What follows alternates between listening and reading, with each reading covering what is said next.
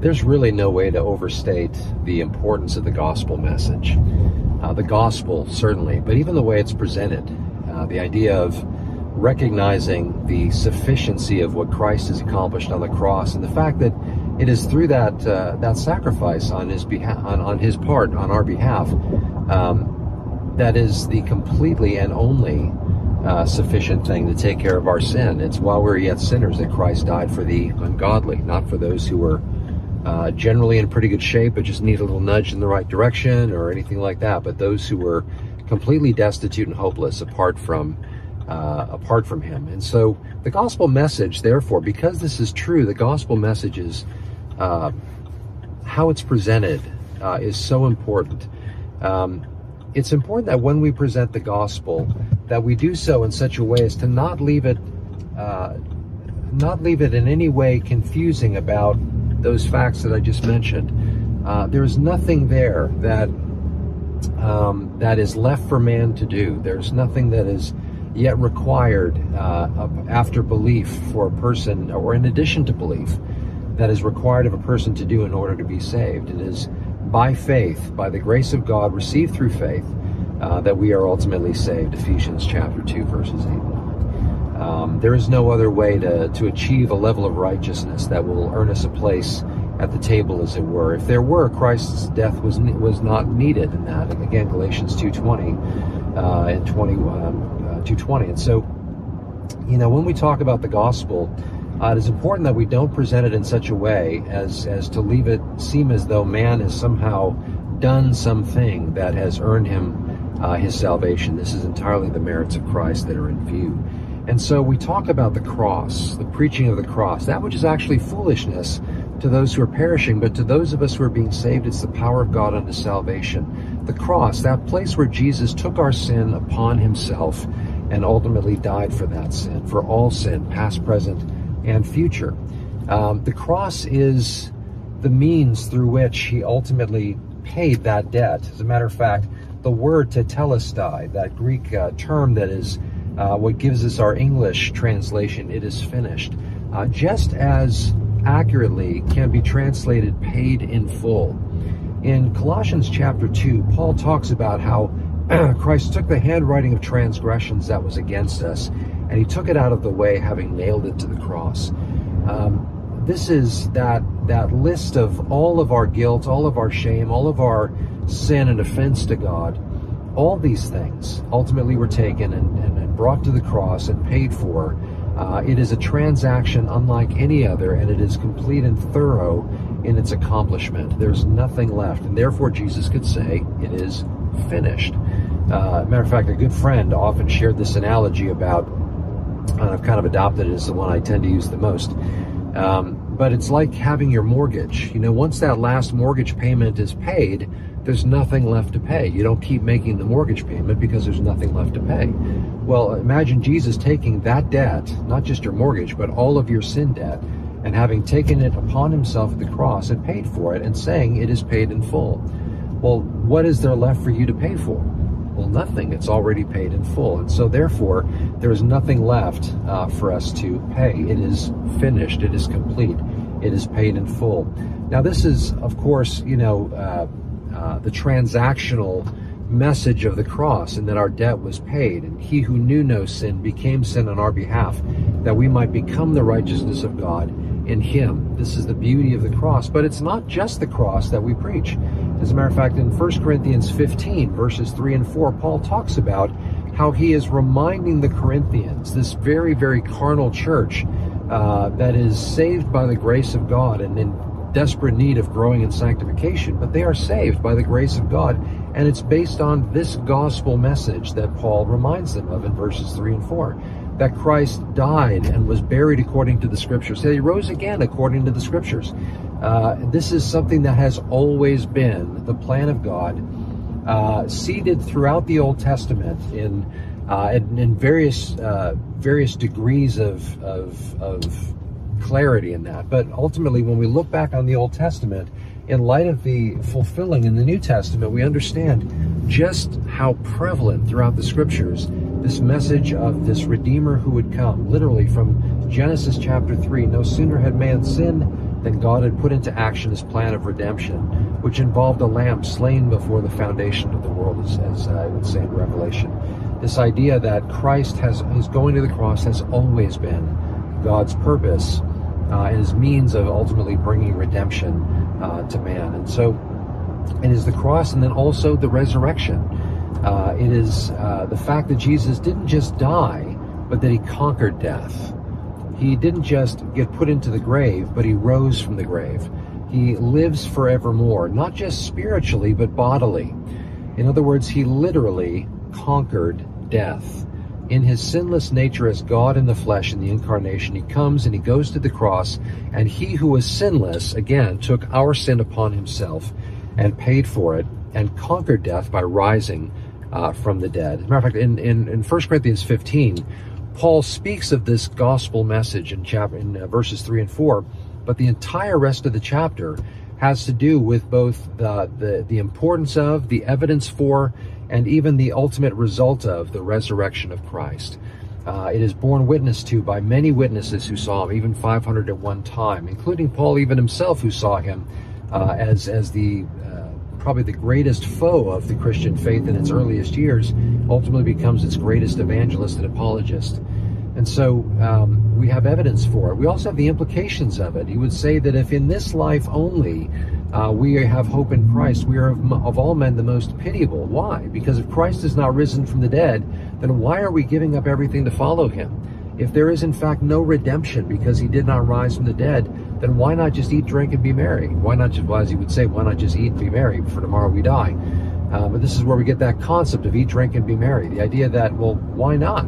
If there's nothing, if there's no redemption, we're still dead in our sin, there is no hope for us beyond the grave, then why not just live this life to the fullest without reservation? But the fact is, as he goes on to say, uh, but we, but Christ is risen from the dead, has become the first fruits of them that have fallen asleep. And so we recognize that there is, in fact, hope beyond the grave. And the reason we know this is because Christ is risen. And so the cross and the resurrection comprise the total gospel message.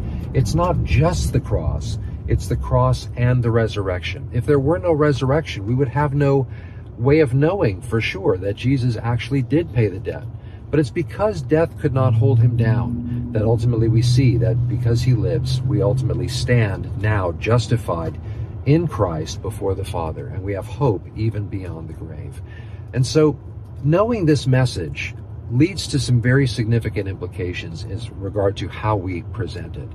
Since it is finished, since we have been reconciled to Him, what remains? What remains? Well, the only thing that, that remains is to receive it, to believe. Receiving doesn't mean doing some, some incredible work. As a matter of fact, faith itself is not a work. Uh, Paul speaks about this in uh, Romans chapter 4 when he says, Blessed is the one who be- uh, uh, uh, the one who believes but has not works is still justified. Blessed is the one to whom the Lord does not impute sin. In other words, because of what Christ has done, the sin issue has been dealt with. All that remains is for us to receive that grace and forgiveness that has already been purchased and accomplished at the cross all those years ago. And so when we present the gospel, it's important for us to present it in that light and in that way to make sure that people don't think that there's something I still need to do either to gain or earn my salvation or even beyond that point to hold on to our salvation. If it is finished, then that means it is done. There is nothing left. And so when we present the gospel, it's important that we present it that way.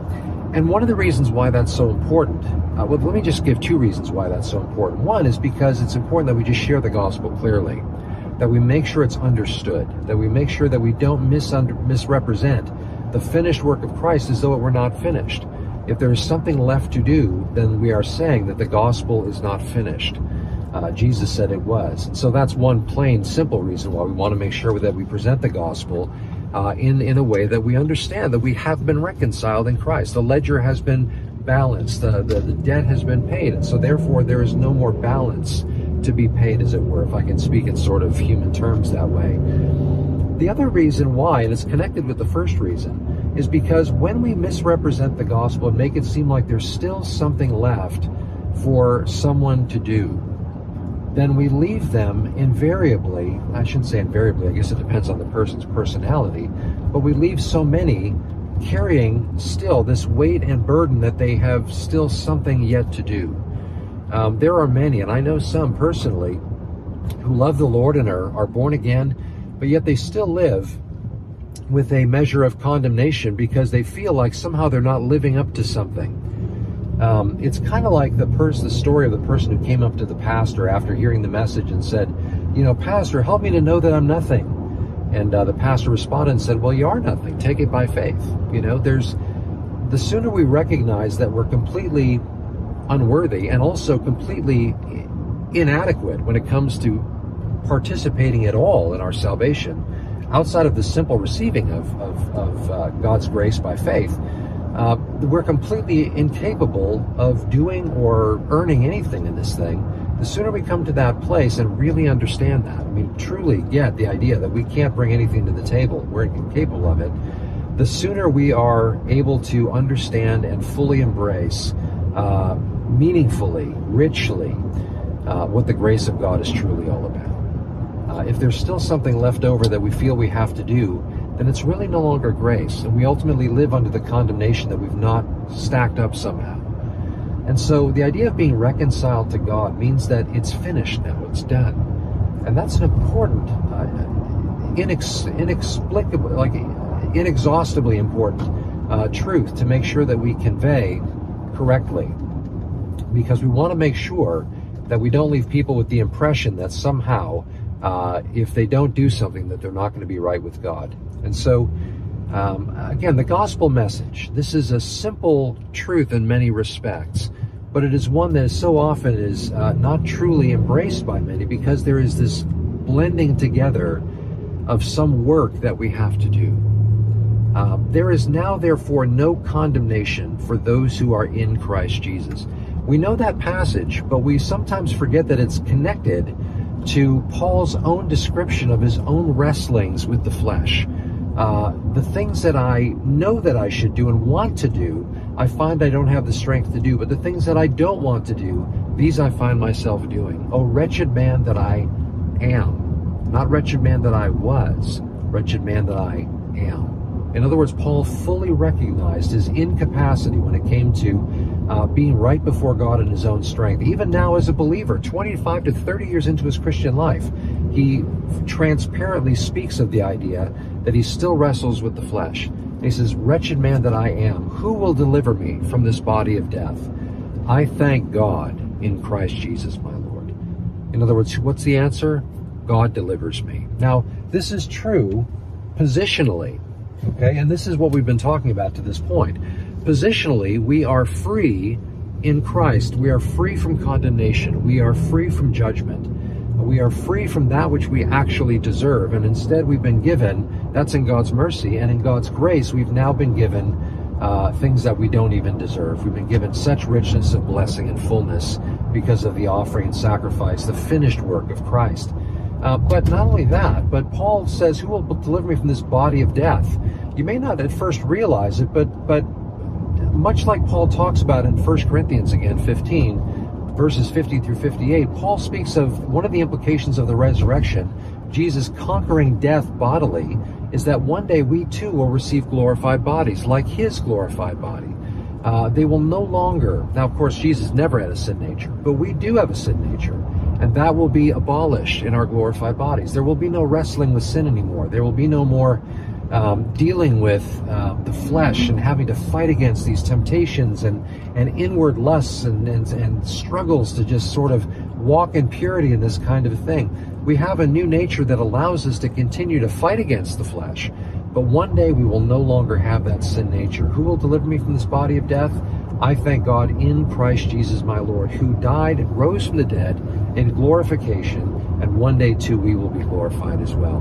It is the resurrection is such a central feature of the gospel message, right alongside uh, and in direct connection to the cross. It's not just the cross, but the cross and the resurrection. And that makes all the difference in the world. Because he lives, so too shall we live. And not only live in just the sense we're used to now, but in full glorification, free of a sin nature, because it is ultimately and will ultimately in that day have been put down completely to be seen no more. So the gospel message, again, there's there's nothing more important uh, than, than the clarity of sharing that gospel message uh, where we understand that this is the gift of God. It is not of works, lest any should boast or claim some part that they played in it. Uh, God called us and we answered him. He gave us this opportunity and said, Please come. And we responded. But that faith that we exercise is not a work, as Paul says. It is just simply our responding to the good news. And so praise the Lord for this. And when we share the gospel with our friends or in a you know, on a video or whether we're in, at work and we're, uh, or our family or anything like this, wherever an opportunity comes up and we share it, this is the liberating, beautiful message that we can share with them. Did you know that Jesus died for all of your sin? You may feel like a wretch. You may feel like you could never stack up and, and, and, and be right with God based on what you do. You feel like you could never be good enough to please God. I've got good news for you. You can't.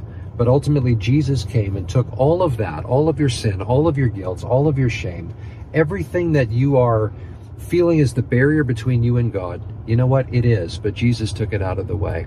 And now, by faith, by trusting in Him, the Son of God, God Himself in the flesh, in the incarnation, came and took care of your debt and set you free. Uh, this is the beautiful, liberating message of the gospel. So, again, I think when we talk about the good news, we want to make sure that we don't diminish it from being the fully good news that it is. Uh, he is alive, and because he lives, we too shall live. And the reason we can is because he took it all upon himself. Father, we thank you and praise you for the gospel. We thank you that you in Christ have taken away all of our sin, past, present, and future, and have washed us clean. No longer do we stand in your sight as those who are condemned, but we are now uncondemned because Jesus took all of our condemnation upon himself and he paid for it when he died on the cross. We thank you that he rose from the dead, and because he did, we know too that we shall live, that we will live one day in your presence, not only in some uh, theoretical sense, but even bodily. We'll, we'll stand before you in glorified bodies that are fit for us by you. Jesus has gone and prepared this place for us that where he is, we too might also be. And so we thank you for all that this means. We thank you that one day we will no longer wrestle uh, against the flesh. We will no longer have to deal with the, uh, the, the, the, earthly lusts and passions that we so often have to battle against, even, even in including our own pride. One day these things will all be dealt with in, in, in full. We thank you that as far as our standing, though, even right now as we wrestle, we do so outside of your condemnation. We recognize that the answer to Paul's question, who will deliver me from this body of death? His answer is the same as our answer, that we too can thank God in Christ Jesus our Lord. So we praise you and bless you for this. And Father, if there are any watching this video uh, or listening to it right now and they realize that they need to be saved, they need Jesus and the offering that he made on our behalf, they need to receive that and become part of the family of God, ultimately receiving your grace and your forgiveness. We just pray that, Lord, they would pray right now and receive you and not wait another moment. If that's you, pray with me now. Heavenly Father, I thank you for your grace toward me. I thank you that while I was yet a sinner, Christ died for the ungodly just like me. And I thank you that by putting my trust in him, and this is the only way, but by putting my trust in him, I can be set free from the penalty of all my sin. And so I thank you for his offering on my behalf. I thank you that he died and rose again, and he ever lives. I thank you for him, and I put my trust in him now. I believe that he is God incarnate who took my sin upon himself. And I do pray now, having put my trust in him, that you would help me to live in the confidence of knowing that I will see you face to face, unafraid and unashamed. I pray that the Holy Spirit would change me from the inside out, even as Paul said, that I would be a new creation in Christ Jesus, where the old things, day after day, would continue to pass away and all things would become new. I thank you for your love for me and your grace toward me. I thank you that you took all of my sin, Jesus, upon yourself and have set me free. So, Father, thank you. I praise you and bless you for your grace and mercy. In Jesus' name, amen. Well, praise the Lord. Praise the Lord. It's good for us to come back to the gospel from time to time because, uh, you know, Spurgeon was once asked, you know, why do you share the gospel with us every week? And he said, well, because every week you forget it. And I think sometimes it's it's natural for us to sort of fall back into this sense of of I need to do this for God in order to be right with Him. You know, good works that we do, and Jesus said these things are like a light that shines for the world to see and give glory to our Father in heaven. Paul talked about good works as being those things that we do as a result of our salvation, not as a means of earning it. And so grace is something that we receive for free, and grace is something that ultimately works in us to make us more and more like Jesus. And of course, that naturally does produce fruit. But we never want to get the order mixed up where we think that it's producing fruit that ultimately earns us salvation. Uh, that's not a liberating message. That's actually right where we all are before we're saved. Now that we are saved, we understand that it is all by Him.